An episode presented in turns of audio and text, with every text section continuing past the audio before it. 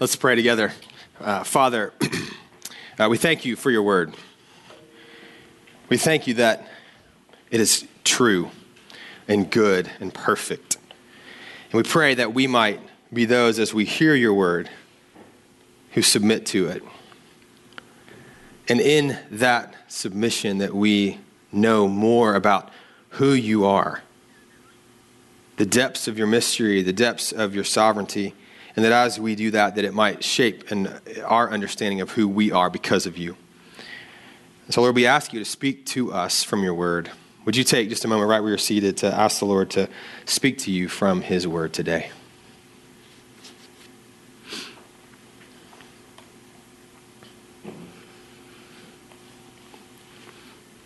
Thanks for your faithfulness, Lord, to reveal yourself to us, to give your word to us. It's in Jesus' name we pray. Amen. Amen. Well, good morning again. Uh, so then, he has mercy on whomever he wills and hardens whomever he wills. Aren't you glad you came to church today? Pretty much self explanatory. Let's wash our hands. Let's go to brunch early. We got this. Uh, today, in the next few weeks, we are jumping in the deep end of the pool uh, on the mystery of God and an understanding of His purposes and His plans, and particularly His sovereignty. This idea that He is sovereign, 100% in control. And if, if you're new with us, we tend we walk through books of the Bible as a general rule. And so we've been walking through the book of Romans that we are in as we come to chapter 9 today. And we started all the way in August and we walked through books of the Bible as a way of, of seeing the whole picture of God and seeing what God is wanting to say to us. And, uh, and it reminds me that on the first week, when we first opened the book of Romans, one of the first things we said about the book of Romans as a perspective is that the book of Romans is in incredibly God centered, which you're like, of course it is, it's the Bible. But no, it is from God's perspective. And, and what we have seen over and over again in the book of Romans is that God's view, God's vantage point, God's perspective on the truth of the gospel. Now, naturally, we have a tendency to see the world from our eyes. How could we not? This is our perspective. And so we do that in all things, and we do that with the gospel. That we see the gospel somewhat times as this sort of linear, chronological thing. That the idea is that we see the gospel from here to there. And, and there's truth in that, and there's scriptures that speak to that.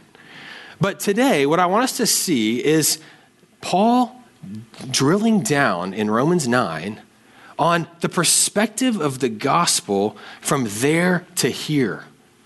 From God's perspective, from God's vantage point, from God's sovereignty, how do we understand the gospel? And that means, by definition, we're not going to fully understand it because it's God's ways. His ways are not our ways. His vantage point is not our vantage point. And so there is this tension that we have to wrestle with as we walk through this passage. And this tension that we sit in, that this is beyond us. Now, I want to invite you today, though, even as we walk through this, to go there with me. To see what the scriptures say and what they're saying from God's perspective, not negating our perspective, but to see God's perspective. And so, to do that, as we walk through Romans, uh, I want to tell you a little bit about where we've been so that we can understand why we're here.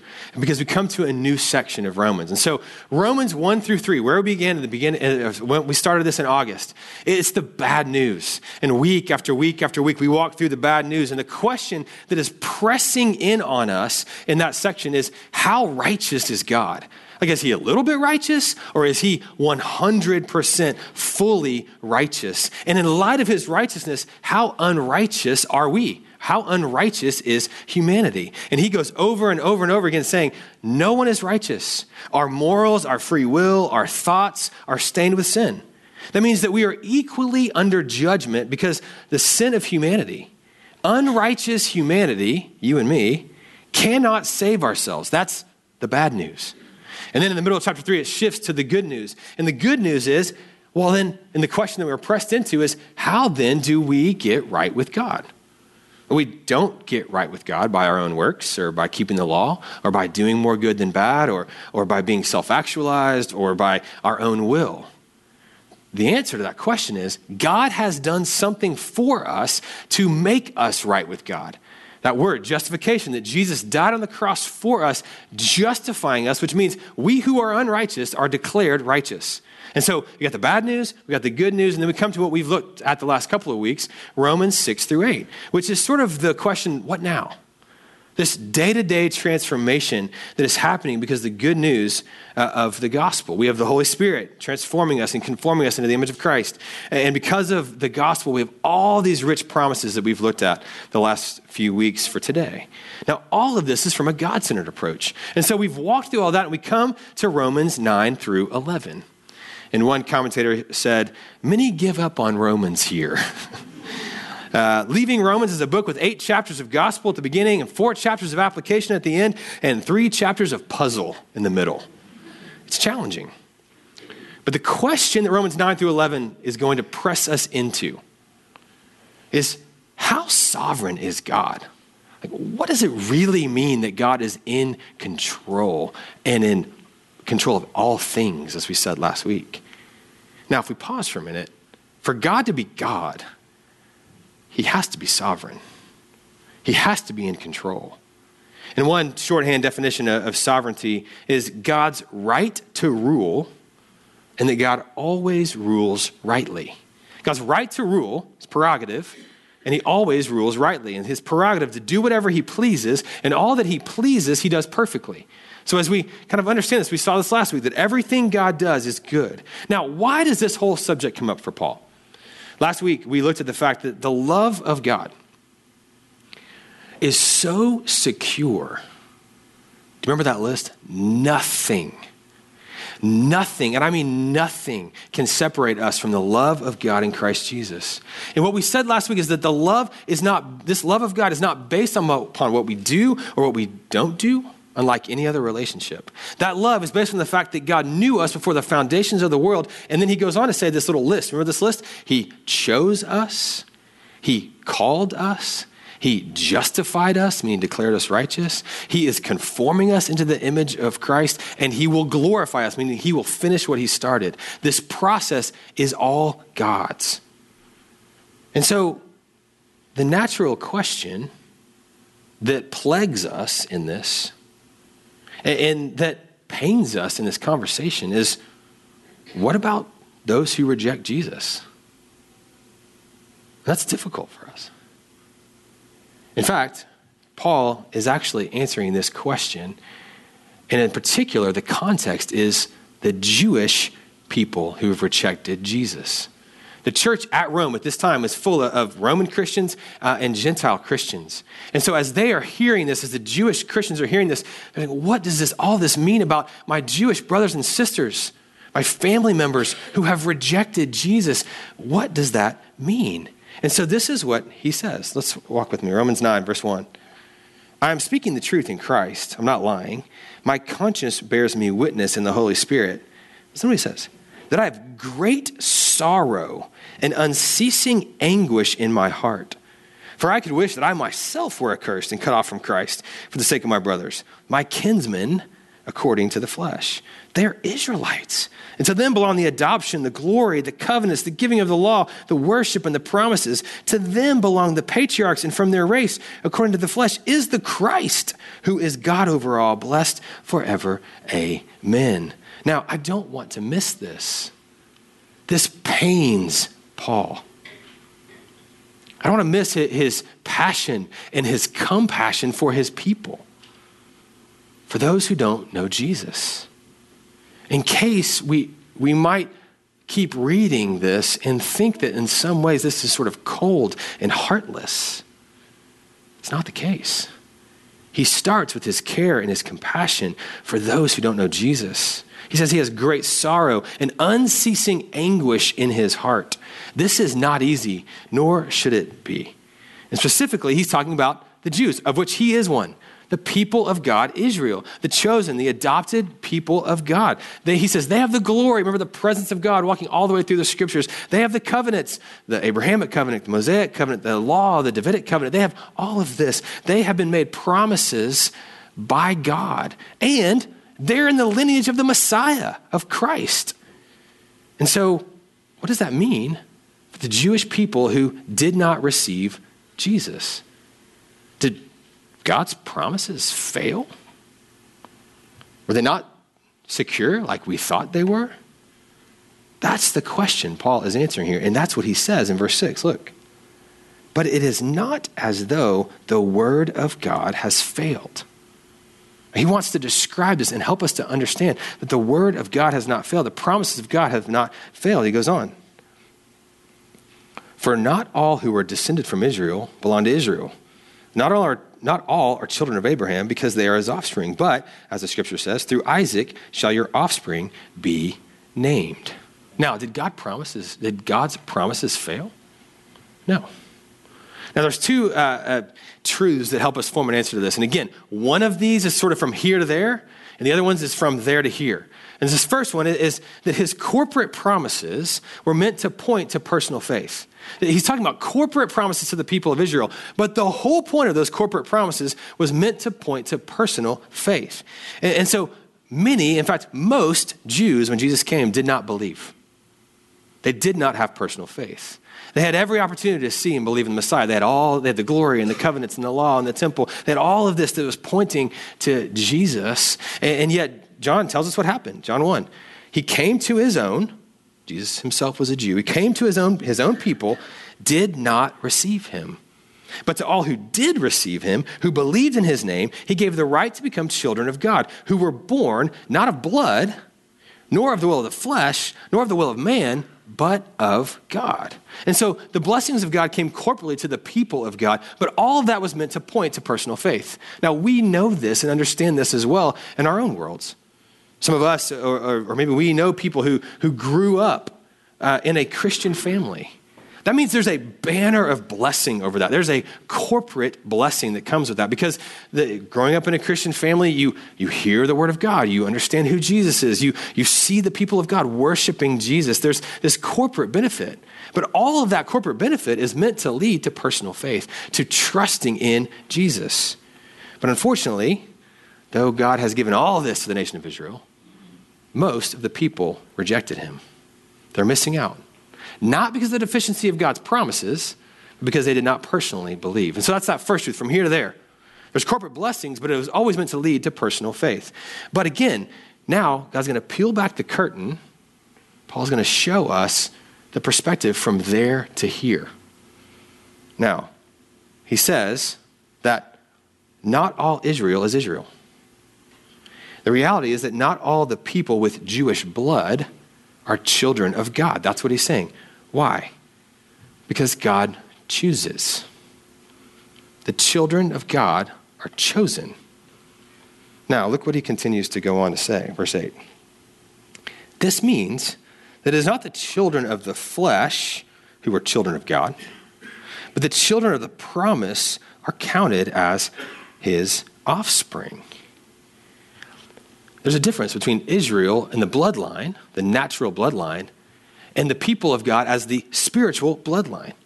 This, now, this idea of God choosing is not troubling to Jewish readers. Uh, they know this idea. God chose the covenant people of God to be blessed, to be a blessing. So, this idea of God choosing is not something that's new to them. In fact, Paul is going to use two illustrations from their history about God choosing, and that's what he goes on to do. First, he's going to use the illustration of Ishmael and Isaac. Keep reading with me, verse 9. For this is what the promise said About this time next year I will return, and Sarah shall have a son. Now, that's just a shorthand reminder for all the, the Israelites who would understand this story. But if you remember, God made a promise to Abraham and Sarah. Said, you, through you, there will be multiple descendants, more than the stars. And Abraham and Sarah were very old. And so this was something that I don't know how this could happen. And so they brought in Hagar, and Abraham and Hagar had a child together, Ishmael. So he is the first in the bloodline to Abraham. And so, according to culture, he should receive the blessings of his father. But that's not how God chose this to happen. The promises of God skipped over who you would expect from sheer bloodline.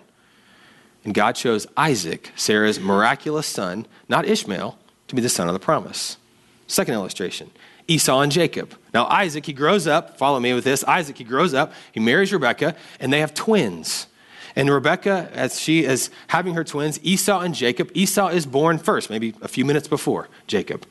But God chose Jacob over Esau. Now, Paul's making a point here, and this is what he says as we continue on verse 10. And not only so, but also when Rebekah had conceived children by one man, our forefather Isaac, though they were not yet born and had done nothing either good or bad, in order that God's purpose of election might continue, not because of works, but because of him who calls, she was told, the older, older will serve the younger. And as it is written, Jacob I loved, but Esau I hated. Now, before the twins were born, God chose this situation. How did the promise move to Isaac? How did the promise move to Jacob? God chose it. When? Before the boys had done anything at all. Before they were conceived, he says. God's elective choice was to move over the older into the younger. Now, we struggle with this language, and, and I get it. Um, I, I think it's helpful for us to understand this word hate a little bit maybe in a different context. We think of the word hate as um, a strong aversion or detesting someone. But this word hate kind of has this idea of sort of out of favor or disregard, not chosen, mostly relative to a great love. So, for example, when Jesus says, uh, You will hate your father and mother, well, Jesus is clearly not telling us to hate our father and mother. The scriptures over and over again, and Jesus himself says to honor our father and mother. But what is he saying? In relation to how you follow Jesus, if your father and mother are going to get in the way of you following Jesus, relative to that, he says you will hate your father and mother. That's the idea here. And I know it's hard for us to get our head around this, but this is what Paul's saying. He chose Jacob as a child of the promise, and he did not choose Esau. God, in his sovereignty, chooses. This is what we call divine election. This, again, is the God perspective from there to here. But verse 11, he tells us very clearly why and the purpose. He says, in order that God's purpose or plan of election, this choosing, might continue or remain, not because of works, but on Him who calls. Now, this is a very important statement right in the middle of this passage. Just like we said last week, Paul is making the point that our salvation rests solely on the shoulders of what Jesus has done. If you're a believer in Jesus, God chose us before the foundations of the world, unrelated to what we do or will do or have done. Now, I know this is difficult and challenging for some of us. And there's different views within Christianity, there's different views within this church, and we're a, we have a big tent on this understanding. But I think the reason that we struggle is because we um, are, are, struggling with, a, with perspective. With what perspective are we looking at this in?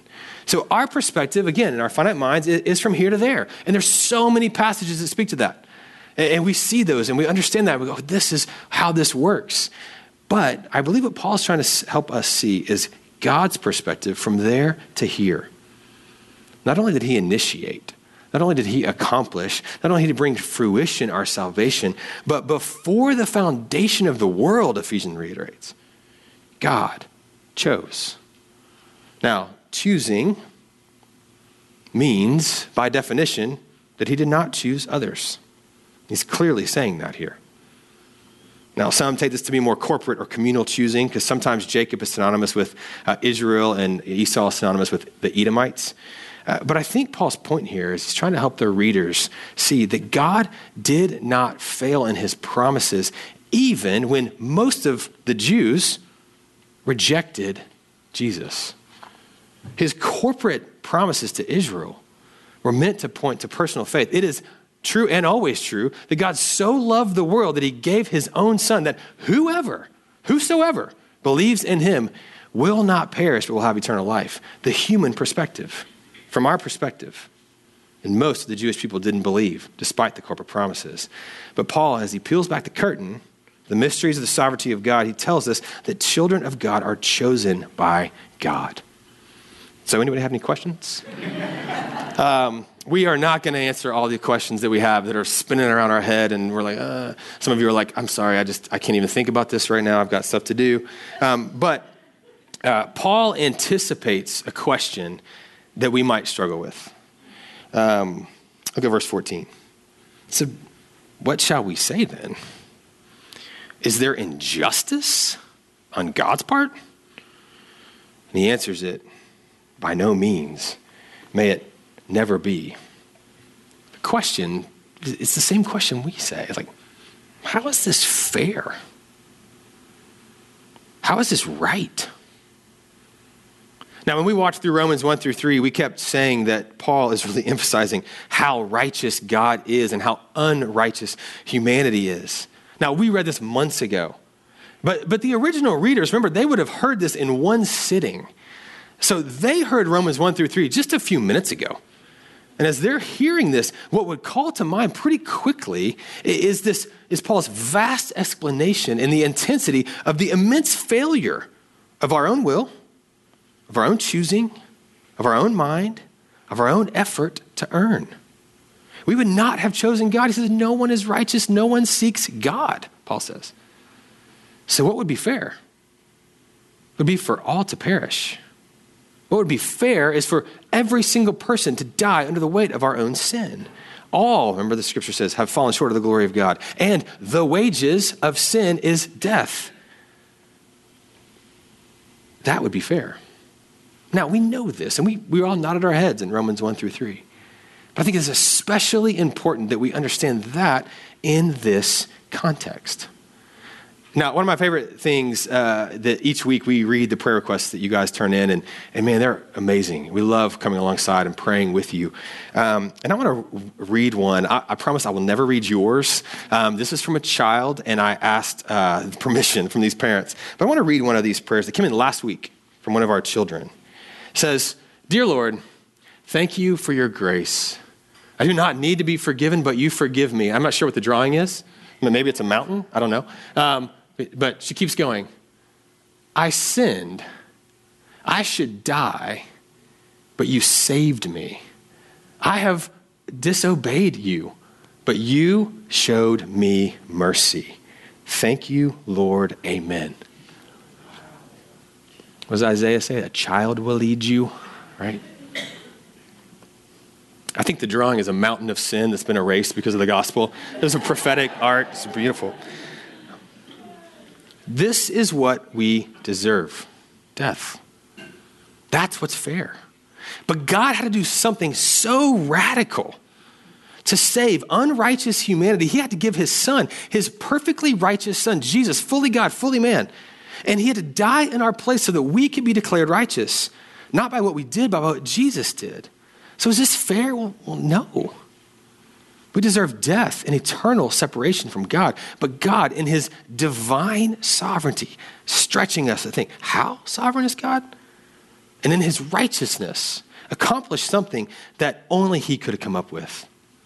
And God, in His divine sovereignty, He chooses to show mercy on whom He shows mercy. That's what He says to this question.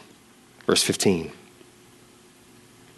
For He says to Moses, I will have mercy on whom I have mercy, and I will have compassion on whom I have compassion pressing us into this question that is hard for our minds and our hearts, maybe even more so our emotions to, to deal with. How sovereign is God? His sovereign prerogative. He rules rightly, and everything he does is right. That's the understanding of sovereignty. He goes on to tell us the purpose behind this. Again, verse 16. So then, it depends not on human will or exertion, but on God who has mercy. For the scripture says to Pharaoh, For this very purpose I have raised you up, that I might show my power in you, and that my name might be proclaimed in all the earth. So then he has mercy on whomever he wills, and he hardens whomever he wills. Notice the purpose of this election. It's really clear, but we need to see it. Verse 16 again. So then it depends not on human will or exertion, but on God who has mercy so that it depends not on sin stained human free will or exertion or work, but on God. Now, in the wading through all of this and our mental challenges and our emotional challenges with this text, Paul reminds us why he's telling us this. We saw this last week that if the gospel depended upon our stained human will, or our laced motives, we would be nowhere. The promises of God would not be secure. But because all of it depends upon God and His sovereignty, it is utterly secure because it's not based upon us. Again, I know this isn't easy for us. It, for many of us, we're trying to, this is why it's so mysterious and challenging. God's ways are not our ways. We can't see the world from his vantage point. But I want us to, I want to challenge us to sit in the tension of the mystery of God. To not downplay or sugarcoat uh, what the Word of God says, but also just to not get ourselves all caught up in these philosophical loop loops that we do where we miss the whole point. Because I think there's a few things we can take from this, a few applications, so, so that we don't miss the point. From our perspective, from here to there, I, I want to implore you believe in what you have received. If you've been around the gospel, you, you know people who know Jesus, you have a family that knows Jesus, don't just keep putting it off. Believe in the truth of the gospel. Receive this gift that God has given us. Because the next chapter tells us if you confess with your mouth that Jesus is Lord and believe in your heart that God rose him from the dead, you will be saved. There'll be no one in the kingdom of God that got there apart from personally trusting in Jesus Christ. Donald Barnhouse, a pastor, writer from a generation ago, uh, he gave this illustration. He says, I want to imagine that every one of us is coming up to a door. And written on that door is an invitation. And the invitation is from Jesus on that door. It says, I have, I have lived for you, I have died in your place, and I rose from the dead, and I'm returning, and I've done this for you, and I long for you to receive it and believe it. And you read that on the door, and you say, This is oh, so compelling that God would die for me. This is incredible. I want to do this. I want to trust in you and I want to follow you. And as soon as you walk through that door on the, uh, with the invitation, on the back side of the door, it says, I chose you before the foundations of the world. You say, wait, what? I thought I just chose to walk through this door. Yes, but I chose you before the foundation of the world. There's, there's something about this that I think we need to sit in. And the tension of the invitation on the front of the door and the declaration on the back of the door. That from God's perspective, He chose you and me. Now, secondly, we can't read this and not be concerned about those who have not believed. One of the things that tends to happen with this doctrine and this, it's stereotypical about this, is people can become apathetic about people who don't know the Lord because, like, well, it's determined. You know, and they sort of take this sort of cold and heartless view towards this idea of choosing. Paul knew the destiny of Israel was in God's hands. And what does he say? I have great sorrow and unceasing anguish in my heart. Just because someone we know and love does not believe in Jesus now, it does not mean that they won't ever. Again, the next chapter says, Everyone who calls on the name of the Lord will be saved. But how will they call if they've not believed? How will they believe if they've not heard? How will they hear if they've not been told the story? How will they tell this? How will they hear the story from unless you are sent? Unless we go. This chapter should not lead to ambivalence about people who don't know Jesus, but actual hunger to show care and compassion and love and to share the gospel of Jesus. But mostly today, I want us to stand in awe, to marvel in humility at our God and his merciful salvation. Twice, we've already seen it. Paul's made it abundantly clear this depends upon God. He does not choose people like kids picking teams for kickball on the playground. And as hard as it is for us to say, wow, I, God didn't choose Esau, I, I think an appropriate response also would be, why on earth did he choose Jacob? If you read the story of Jacob, he's a deceiver and a scoundrel. Which leads us to the question how on earth did God ever choose anyone? And in particular, how on earth would God have chosen you or me? And not to mention that he shows that mercy before they, before we did anything, before we took a breath, before we could do good or bad. When we ponder this election, this difficult subject, I think an appropriate response is to stand in awe and marvel in humility, in gratitude, and worship of our God. Once again, a prayer request from last week, a different kid. Thank you, Lord, for these prayer requests. Dear Lord, I would love to say thank you, but that's not enough. You have done everything for me. And even if I say thank you seven million times, I think I did that right. Doesn't even come close. It won't build up to everything you did. Thank you for making the universe, the world, the animals, and basically everything. This line right here you are the best. she goes on to model how we care and have compassion for those who need the care and compassion of the Lord that we just saw. But this is the appropriate response to this understanding utter humility, gratitude, and worship because God, who created the animals and the universe and basically everything, in his sovereignty, has secured salvation based on his terms and based on his faithfulness. Even if we say thank you seven million times, doesn't even come close. Let's marvel at our salvation. Say, like this child, You are the best. Let's pray. Father, as we wrestle with this, we admit our wrestling.